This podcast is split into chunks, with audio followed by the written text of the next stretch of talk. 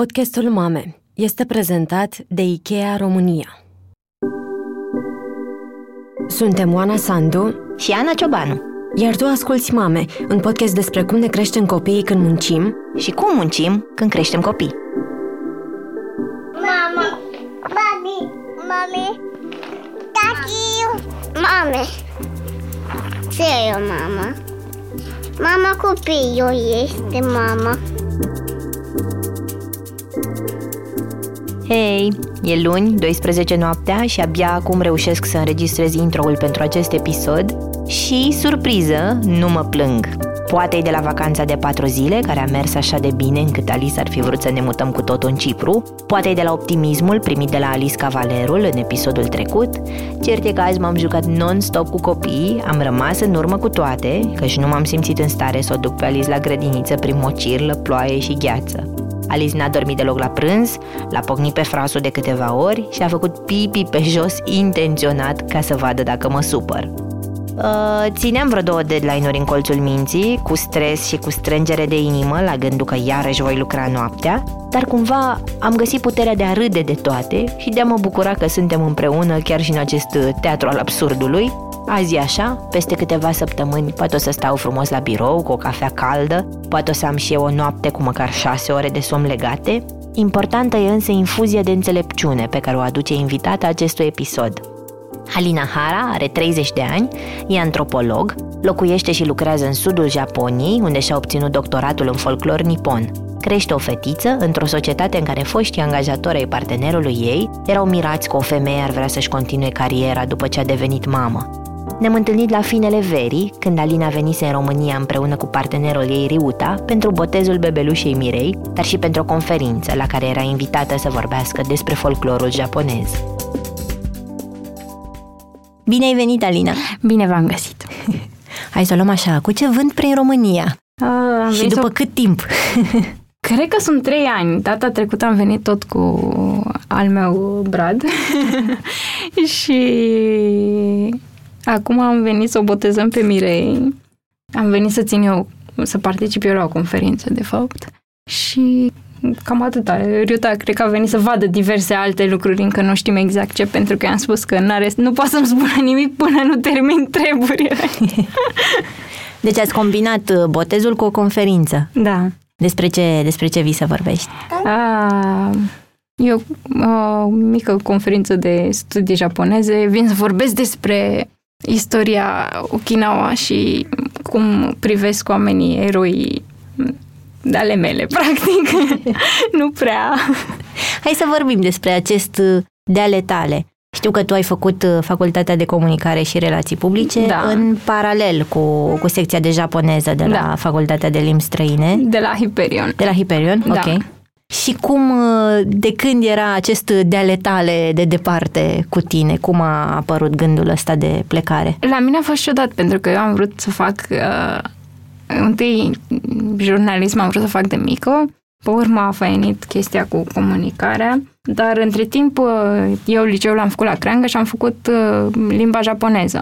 Și pe urmă am intrat la FCRP și mi se părea că nu înțelegeam de ce nimeni nu vorbește japoneză în jur. Adică eu eram deja destul de prins în treaba asta. Și în anul 2 de la FCRP am dat la Hyperion, am intrat și pe urmă am și plecat cred că într-un an de zile, da, cam așa. Am plecat în Japonia un an de zile. Cum ai făcut să pleci? Uh, a fost jumătate noroc, jumătate, adică eu n-am știut în momentul în care am intrat la Hyperion, dar aveau un schimb cu o facultate din Japonia. Și am plecat un an de zile, avem cineva aici un an de zile și așa s-a întâmplat că m-am apucat în loc de să fac studii pe limba japoneză, să fac folclor și antropologie. Și asta s-a, m-a dus mai departe. Când am terminat facultatea, am făcut master și doctoratul în Japonia. Și practic te-ai dus foarte departe ca să studiezi rădăcina altui popor cu locul în care, cu locul în care s-a născut și trăiește. Da, Cam așa. M-am dus foarte departe și m-am dus foarte... Eu fiind crescută, născută, crescută în București, m-am dus foarte la margine. Aveam cred că o nevoie de asta să văd și lucrurile și din altă perspectivă și eu am fost prima dată când am fost în Japonia, am fost, adică prima dată când am fost mai lung, un an de zile, am fost în nordul Japoniei, în regiunea Tohoku, care între timp a devenit, uh, din păcate, faimoasă datorită cu tremurului. Apoi am plecat în sudul Japoniei, în partea cea mai sudică. Deci am văzut exact marginile Japoniei. Bunicii tăi din București, de asemenea, ai avut o copilărie la bunici în oraș sau aveai un loc în care să vezi uh, vreo conectare mei... a omului cu alt gen de... Bunicii mei în București, am stat la bunicii materni până, la, până în clasa întâi aproape, cred. Și... Dar ai mei au fost întotdeauna foarte hotărât să ne arate și viața în natură. Adică noi am fost în fie, mergeam în fiecare an la munte, la mare și vedeam, stăteam destul de aproape de oamenii de acolo, ca să zic așa, adică nu eram concediile clasice întotdeauna, eram destul de intaci, ca să spun așa. și cum a fost pentru ei plecarea ta, prima ta plecare, asta de un an? Prima mea plecare a fost, cred că a fost o bucurie, a fost greu pentru ai mei, dar a fost o bucurie pentru că deja ei știau foarte bine că eu asta vreau să fac și cred că din punctul ăsta de vedere s-au bucurat pentru mine și au avut uh, inima largă ca să mă lase să plec. Iar acum, când știau că ești acolo și uh, Mirei creștea în burtică și te pregăteai de, de un nou start super important în viața da. ta, cum era uh, comunicarea cu mama în special? Mm, eu eram deja de a, șase ani, deci uh, în plecată. Ai mei nu cred că mai sperau că mă întorc. Deși nu e, n-am exclus niciodată posibilitatea, dar uh, tocmai eu tocmai mă angajasem când am rămas gravidă, deci era clar că nu o să mă întorc. Iar apoi, mama fiind foarte anxioasă, cred că asta a fost partea cea mai grea pentru ea. Uh, dar uh, altfel a fost cu, cam ca întotdeauna, știi? Spui că abia te, abia te angajasei când, când ai aflat că ai rămas însărcinată. Terminasei doctoratul? Da, terminasem doctoratul și a fost o mare bucurie că mi s-a oferit uh, o slujbă cam la o lună de zile când eu nu știam dacă găse, îmi găsesc de muncă sau mă întorc sau ce fac. Eram și curios de tratative ce facem. Uh, și tocmai începusem și eram, am fost destul de speriată când am aflat că sunt însărcinată, că o să mă dea afară. De ce a apărut temerea asta? Cam care e uh, climatul? Cum e privită uh, ideea de carieră și mamă? Aici e o, e o discuție destul de lungă. Unde suntem noi, în sudul Japoniei, Uh, populația încă este în creștere. După cum uh, cam toată lumea știe, populația Japoniei este în descreștere. În restul Japoniei, într-adevăr, oamenii nici nu mai fac atâți copii și nici nu, nu, în multe părți nu mai există, mai ales în orașe, cultura crescutului de copil. Adică e mult mai puțin child-friendly, ca să zic așa. Deși Japonia, în general, este, încearcă să fie prietenoasă pentru, dar uh, noi eram un loc, nu suntem un institut mic, numai femei. Șefa mea este așa foarte, o femeie de asta foarte puternică, care n-a avut copii niciodată. Și, nu știu, aveam eu impresia așa că nu o să fie... De, m-am înșelat groaznic, pentru că nu numai că a fost cea mai mare suporteriță, dar a fost și foarte fericită cu, și de veste și după aia și acum este foarte ne primește de fiecare dată în vizită, cât sunt eu în concediu medical, cu mare bucurie. Cum a, cum a fost cu concediu? Că știu că spuneai că te-ai temut toată sarcina, că probabil nu o să poți să-ți iei concediu. Care uh, e politica sau care e practica? Politica este că eu, eu sunt angajată cu contract, practic contractul se reface odată, la, odată pe an. Și Asta e practica în mediul academic? Uh, asta e practica pentru postdoc pe care l-am eu și sunt, da, diverse tipuri de... Dar, uh, oricum, mediul academic în zilele noastre nu este foarte prietenos cu... Uh, nu este foarte... Depinde probabil de la caz la caz, dar nu mi se pare un loc foarte prietenos cu părinții în general. Adică toată lumea fiind atât de career-centered, uh, nu prea are nimeni timp să zică bine tu că ești uh, părinte, poți să o iei mai încet. Poți să o iei mai încet, da. Ajungi în același loc. Mm-hmm. Da.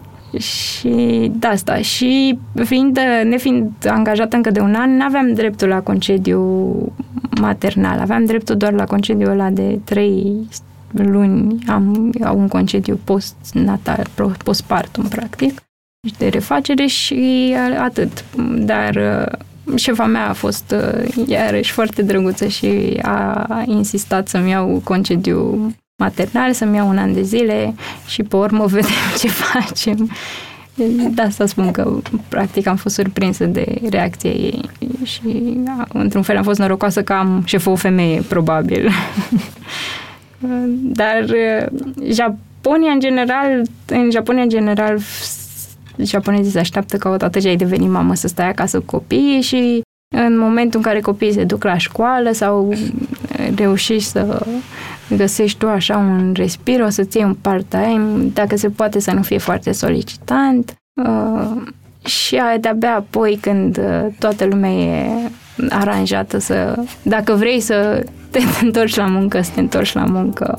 Ceea ce îți dai seama că e destul de imposibil după 14 ani, practic când termină copiii școala generală, gimnaziu, să te apuci să iei cariera de la zero, deja nu mai ai uh, publicitate. E chiar pion. Interviul cu Alina nu ar fi fost posibil fără sprijinul lui Riuta, partenerul ei care s-a jucat cu fetița lor Mirei și ne-au fost amândoi aproape în micul nostru studio Dor, pe un final de vară foarte călduros, pentru mai bine de o oră, asistând la o conversație într-o limbă necunoscută. Pentru un părinte de bebeluș, chinuit și de diferența de fus orar România-Japonia, o oră de somn ar fi fost cu siguranță valoroasă, așa că mulțumim Riuta, mulțumim Mirei. V-am promis că în episoadele viitoare veți asculta și tați. Ikea România s-a alăturat ambasadei Suediei pentru a crește gradul de conștientizare cu privire la importanța paternității responsabile și a prezenței active a taților în viața copiilor. Proiectul Romanian Dads a fost un concurs de fotografie organizat de Ambasada Suediei la București în perioada martie-aprilie 2018. Concursul a fost dedicat taților care au ales concediul de creștere și îngrijirea copilului și celor care sunt implicați activ în educarea copilului lor, iar angajații IKEA s-au înscris de asemenea în competiție. Pe câțiva dintre ei îi veți cunoaște într-un episod viitor. Publicitate. E chiar. Pion.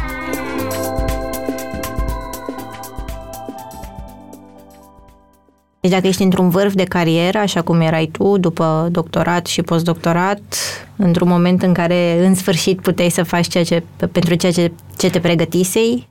Da, sistemele există. Practic, uh, au diverse burse pentru încurajat femeile, dar există doar în teorie. Cum așa? Adică ei spun că tații ar trebui să-și ia concediu paternal, mamele să-și ia concediu maternal și toată lumea să fie fericită și apoi să se întoarcă la muncă. Dar bărbații, în cea mai mare a lor parte, nu primesc uh, concediu paternal. Cum nu a li fost... se aprobă? Da, nu li se aprobă. Cum a fost cazul Riota, de altfel. Uh, și în momentul în care li se aprobă, probabil în meserii de astea mai liberale, se așteaptă, toată lumea se așteaptă ca de fapt ei să fie într-un fel de mini-vacanță așa și să se întoarcă la serviciu eventual cu idei noi și proaspete. El ce lucrează, Riuta? Uh, Riuta este pilot.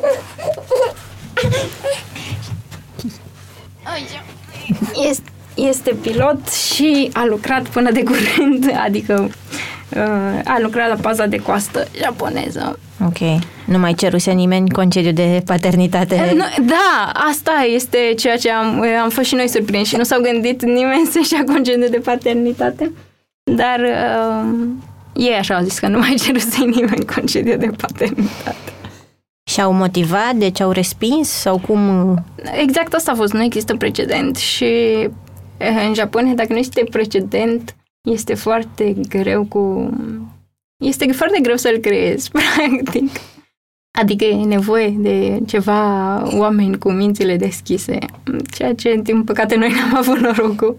Noi ne bazam cumva pe concediul lui paternal pentru că el lucrează într-o altă prefectură și ca să poate să stea cu Mirei chiar și, adică să poată să stea cu Mirei, nu avea altă variantă decât să își ia concediu paternal și să vină să se mute, practic. Wow, și cum ați făcut? Și n-am făcut nimica pentru că, nefiind de aproba concediu, și el fiind într-un punct de carieră în care oricum își cam revizuia atitudinea față de carieră, da, ceea ce s-a întâmplat e că el și-a dat demisia și a venit a venit să se mute cu noi. Adică a venit în România și urmează să se mute cu noi. Wow! Asta chiar, A fost sigur așa n-a pe- fost precedent pentru asta. Da, Îmi da, dau da, pentru demisia asta să, nu. să fiu cu copilul. Pentru asta n-a fost precedent. De fapt, a fost foarte ciudat, pentru că ei au spus că nu există precedent nici de femei care lucrează, că de ce lucrează soția lui. Și ei erau foarte convinși că, neș- neștiind nimica despre mine, erau foarte convinși că, de fapt, eu am o mes- acolo o meseriuță mică, mică și când au aj- au auzit că sunt cercetător, au avut uh, un moment de pauză și au spus, uh, what? Și, a, că scuze, că nu știu ce. Nu înțelegeau de ce să continui da, munca. Adică, de, da, de ce ar fi, de ce ar vrea o femeie să continue munca? Iată ce întrebare bună. De ce ar vrea o femeie să-și continue munca de cercetător? Hmm. Păi, de- în primul rând pentru că pentru că sunt undeva într-un punct în care n-am uh, n-am terminat ce aveam de făcut, practic. Și în al doilea rând, sau cumva în- cam în același rând, pentru că Mirei e fată și are dreptul să aibă un model de femeie care face ce își dorește și să aibă doi părinți care nu sunt frustrați de uh, relația dintre ei și relația lor cu munca. Ceea ce probabil că am fi fost amândoi dacă s-ar fi întâmplat invers, adică dacă Riuta și-ar fi continuat munca și eu am- aș fi renunțat, pentru că el oricum ar fi fost uh, foarte supărat pe munca lui și pe ceea ce i-a luat, uh, ce nu a reușit să ofere. Da, mami. Iar uh, eu aș fi fost uh, probabil frustrată că n-aș fi știut încotro mai departe. Nu cred că ar fi fost o opțiune să, să fiu doar uh, mamă, pentru că nu poți să renunți așa la bucățele din tine chiar ușor.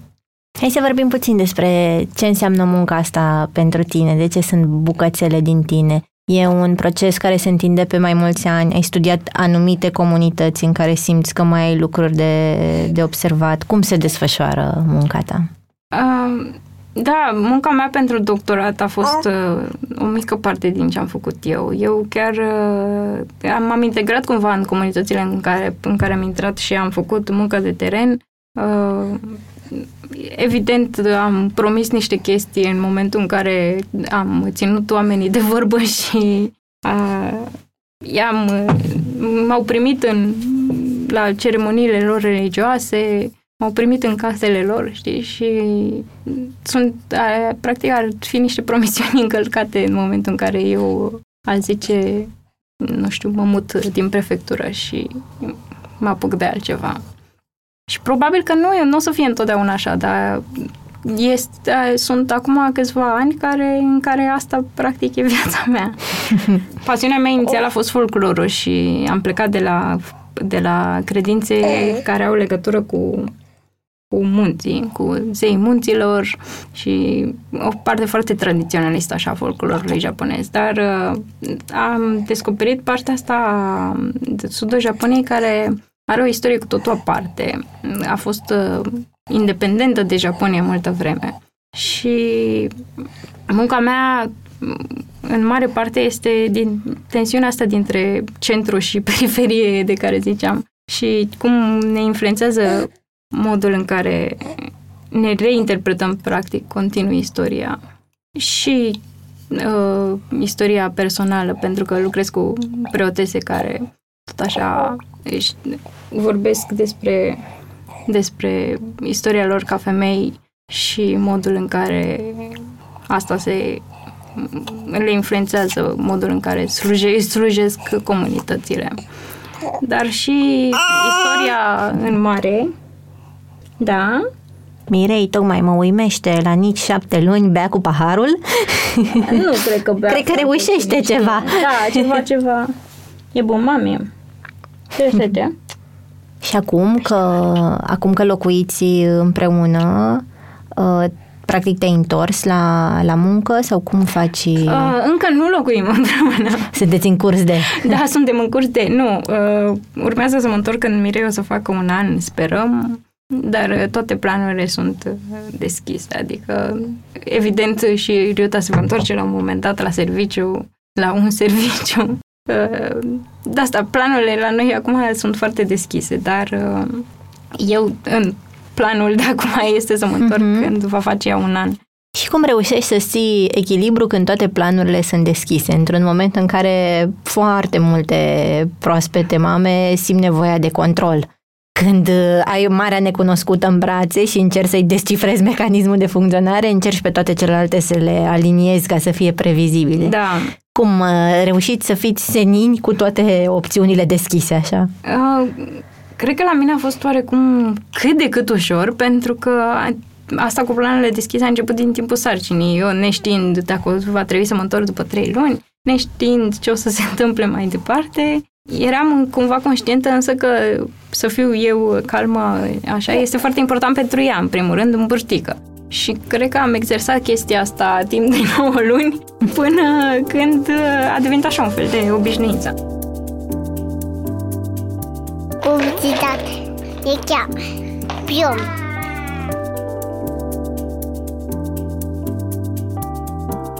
Vă invităm la a treia ediție a Iarmarocului Zen, duminică 25 noiembrie la Nod Makerspace.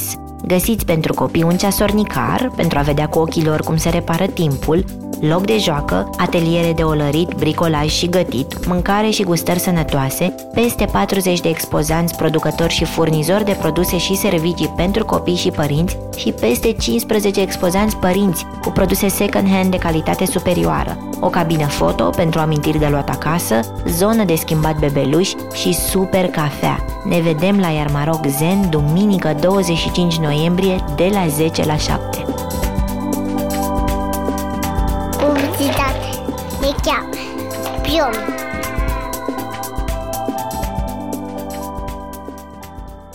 Ai prietene mame acolo? Cum e? Există o comunitate de mame? Există spații în care își petrec Sunt- timpul? Toată lumea există pe chestia asta în Okinawa, dar uh, n-am avut noroc de foarte multe mame. Am două, trei prietene. Am o prietenă tailandeză care a născut chiar uh, cu trei zile înaintea mea. Așa, câte pe aici pe acolo, știi? Uh, Iar uh, în mediul meu, practic fiind foarte puțini oameni care sunt părinți, uh, m-am cam atașat așa de oricine uh, cunoaște cât de cât experiența de... Pe insulița noastră lumea este destul de înțelegătoare față de părinți, adică e destul de accept, e acceptat așa că copiii sunt uh, o mare comoară și că trebuie să crească cu satul. Ceea ce, na, evident eu n-am un sat acolo, dar, Mhm. dar uh, da, din punctul ăsta de vedere, cred că am avut parte de, de destul de mult suport, țin dată fiind situația, adică ca om care trăiește peste granițe și într-un mediu care nu are legătură cu parenting-ul de niciun fel. Sunt curioasă cum, cum te simți tu într-un mediu care nu e obișnuit cu copiii până la urmă, un mediu de lucru în care nu e asta practica, cu o șefă care nu are copii, dacă, te-ai, dacă ai temeri, dacă te-ai simțit altfel sau ai uh, pornit în această călătorie cu gândul că o să transform mediul pentru tine. Dacă... Uh, șefa mea asta îmi zice, hai să, hai să creăm noi precedentul, hai dacă o aduci la muncă, dacă o aduci la muncă va trebui toată lumea să se împurte cumva în jurul ei și poate reușim să schimbăm ceva, dar uh, locul meu de muncă de acum chiar uh, cumva sunt norocoasă pentru că suntem numai femei și toată lumea este cumva într-un fel sau altul. Ei, Hei. Ce s-a întâmplat? Hai, lasă-ți. Ia zi. a fost, uh, cred că mai mult mi-am făcut eu griji ca o să fie. Uh-huh. Mai mult grijile mele cred că au fost problema decât uh, mediul în sine. Și asta e din cauza și cumva pentru că Japonia sau japonezii te învață că trebuie să-ți faci griji de ce o să creadă alții despre ceea ce ți se întâmplă ție. Uh, și uh, într-un fel am avut uh, norocul că toată lumea mi-a spus nu, liniștește-te și toată lumea a fost uh, foarte grijulie cu mine. Deși eu am fost foarte încăpățânat așa, am lucrat până în ultima secundă și nici n-am simțit nevoia să mă odihnesc mai mult de atât. da. Și apoi, când te-ai văzut uh, acasă și ritmul a încetinit și tot focusul a fost, uh, a fost pe ea, a... îți lipsea în vreun fel uh, munca? Nu știu dacă mi-a, nu mi-a lipsit neapărat munca pentru că am avut tot timpul ca așa în cap ce o să fac și cum o să fac mai departe. Adică, într-un fel, tot făceam un fel de muncă. Dar... Ai continuat să scrii ritm... noaptea sau... Nu, pentru că mi-a fost absolut imposibil. Adică pentru mine chiar a fost imposibil și să mai citesc în ritmul în care citeam și asta și pentru că Giuta locuind în altă parte, în mare parte am fost singură și a trebuit să am 24 uh, din 24 grijă de ea. Uh, dar uh, în mintea mea încă făceam niște chestii, niște calcule acolo. Nu mi s-a părut atât de greu de exemplu, ceea ce spune toată lumea că o să fie nasol, că nu o să poți dormi și că câte nopți nedormit o să aduni. Pentru cineva din mediul academic, care oricum... Era, credeam că o să fie mult mai nasol de atât. uh, Mirei nu doarme nici acum în noaptea, adică să nu creadă cineva că nu doarme toată noaptea, dar doarme rezonabil. Erai pregătită pentru tot ce poate fi mai rău. Da, cumva toată lumea... Asta mi s-a întâmplat de fapt și la doctorat. Toată lumea îți spune că e atât de nasol, încât uh, la sfârșit mi-am dat seama că mare parte din greutate este faptul că trebuie să simți că este greu. Adică toată lumea ți-a spus chestia asta. Ar fi cumva absurd să tu să te simți că ca un fluturaș pe pajește, dar uh, pentru mine, decât partea cu nedormit, a fost uh, ruperea ritmului de viață, adică faptul că ai un copil și trebuie să-l culci la ora 8 maxim și trebuie să faci asta și asta și trebuie să cumva să gravitezi în jurul unui uh, alt ritm de viață. Uh, pentru mine a fost mult, în prim, primele, prima instanță a fost mult mai greu. Adică nu poți, de exemplu, să pleci când ți se năzare de acasă. nu poți să te mai urci în mașină cu aceeași, că până, până răcești mașina, până urci copilul în mașină, uh, durează o mică eternitate și apoi pe drum copilul începe să plângă sau se întâmplă o altă chestie și trebuie să oprești pe undeva. Toate aceste mici diferențe de ritm, da, au făcut, pentru mine au fost mult mai chinuitoare la început. Acum mi se par, adică mi se pare firesc că e așa, cumva. Și în același timp ați pornit cu ea într-o super călătorie când avea patru luni, parcă? Da, patru luni. Uh, am fost, uh, iarăși, la o conferință în nordul Japoniei, unde locuisem eu prima dată și... Da! Te-ai distrat? Cred că te-ai distrat. Și am fost la o conferință, pe urmă am fost unde locuia Ryota, uh, iarăși am stat acolo, pe acolo vreo lună, am uh, refăcut o parte din traseul pe care îl făcusem noi când eram gravidă cu ea și i-am făcut uh, rugăciunile pentru naștere sănătoasă la templu în Japonia. Uh, o parte din locuri părea să le recunoască, adică a fost așa o chestie foarte haioasă. Dar foarte într-un ritm ăsta al ei, chiar al ei. Noi nu aveam niciun fel de pretenții de niciun fel să reușim nimica, nici măcar participarea la conferință. Am zis, ne ducem până acolo, vedem ce se întâmplă și aia este. Deci ți-ai setat așteptările foarte sănătos. Dacă Foarte- poți să participi, foarte ok, rău, da. dacă nu, Da, și din trei zile de conferință cred că am văzut cam o treime din ea. super. Dar uh, eram, a, astăzi am reușit să vedem două, două prezentări și asta nouă ni se părea foarte fantastic la sfârșitul zilei, mai ales că în primele zi, zile copilul cu locul schimbat plângea noaptea, eu eram nedormită. Mi se Da. pare important de, de spus asta, pentru că e o diferență între a încerca să faci și altceva și a vedea ce iese și poate a uh, brava puțin cu lucrurile astea. Trăim așa într-un uh, mediu în care facem foarte multă paradă cu reușitele noastre, fie în carieră, fie de maternitate și atunci când poți să defilezi cu toate, sunt cu copilul în rap și am vorbit și la conferința asta și am câștigat și premiul ăsta și totul pare Da. așa dintr-un film. Nu știu cum e pentru cele care ne ascultă și se întreabă, ok, eu nu știu când mi-am schimbat această pijama și când au trecut ultimele trei luni.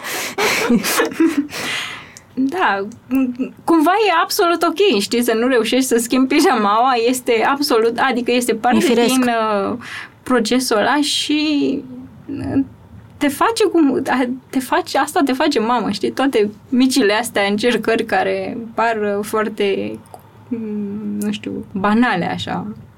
Uh, Sunt, de fapt, alea sunt marile încercări, că să vorbești la conferințe și să faci lucruri cu care erai deja obișnuită, uh, e cumva mult mai puțin important. E important așa pentru tine să-ți demonstrezi că, dar la scara istoriei cumva nu face nicio diferență faptul că te-ai întors la muncă la 3 luni sau la 6 luni sau la 2 ani după ce ai născut. Nu știu dacă o să ne amintim vreuna pe patul de moarte. A, ce bine că m-am întors mai repede la muncă. La 9 luni, nu la da. 12. Sau ce bine că am reușit să fac nu știu ce mare... Nu cred că asta o să fie mare, mare, mare, marea noastră realizare. Da. Și în același timp, crezi că asta e o lecție pe care ai deprins-o din ceea ce cercetezi? Um, A te uita la viață într-un ansamblu ceva mai... cumva are cu, legătură cu faptul că locuiesc pe o insulă unde lumea are un ritm de viață cumva mai... Da! Ce s-a întâmplat? A dormit tati? uh, are un ritm de viață cumva mai lent. Și de, japonezii râd în mare parte de ei din cauza asta. Uh, hai! Hai!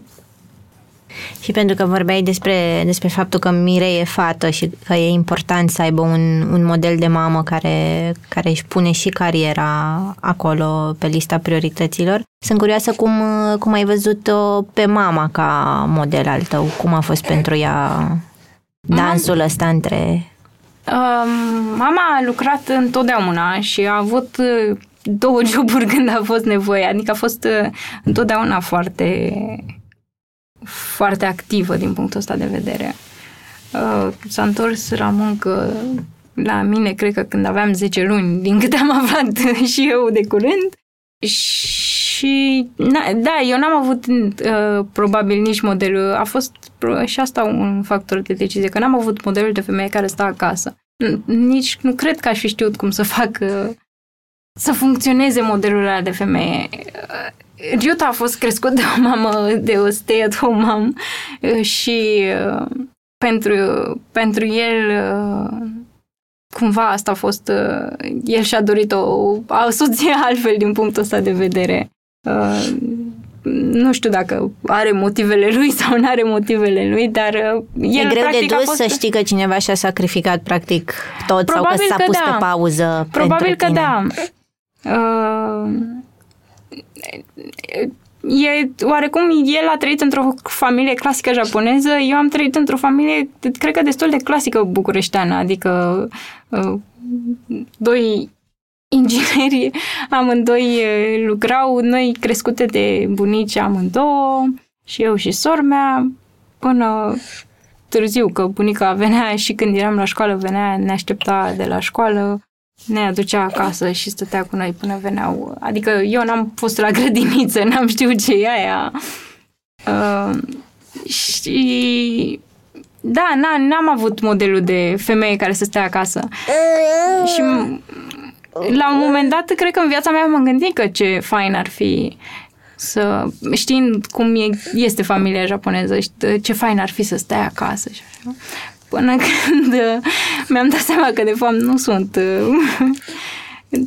nu sunt gen, nu că nu neapărat că nu sunt genul, nu am uh, încă niciun fel de... N-am o idee concretă care, care m-ar ajuta să duc viața aia. Am așa niște fantezii despre cum aș, poate aș reuși să scriu mai mult sau poate aș reuși să citesc mai mult sau cine știe ce. Chestii pe care toată lumea vrea să le facă când după ce se termină munca și nu reușește să le facă. Da, adică am avut în, cu mult înainte de copil fantezia asta, în momentul în care am rămas gravidă, nici măcar nu mi-a trecut prin cap că asta o să fie viața mea. Acum, după cum ziceam, nu am uh, nici măcar, nici fantezii, nici uh, lipsa lor. Am așa uh, o deschidere totală față de ce o să se întâmple mai departe. Bă, bă, bă, bă.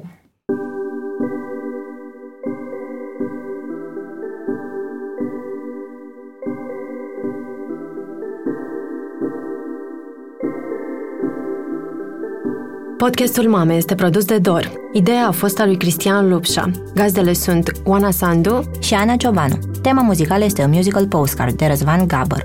Editor de sunet Horia Baldea și identitate vizuală Loreta Isac. Podcastul Mame este ascultat de comunitatea online Zen Mami.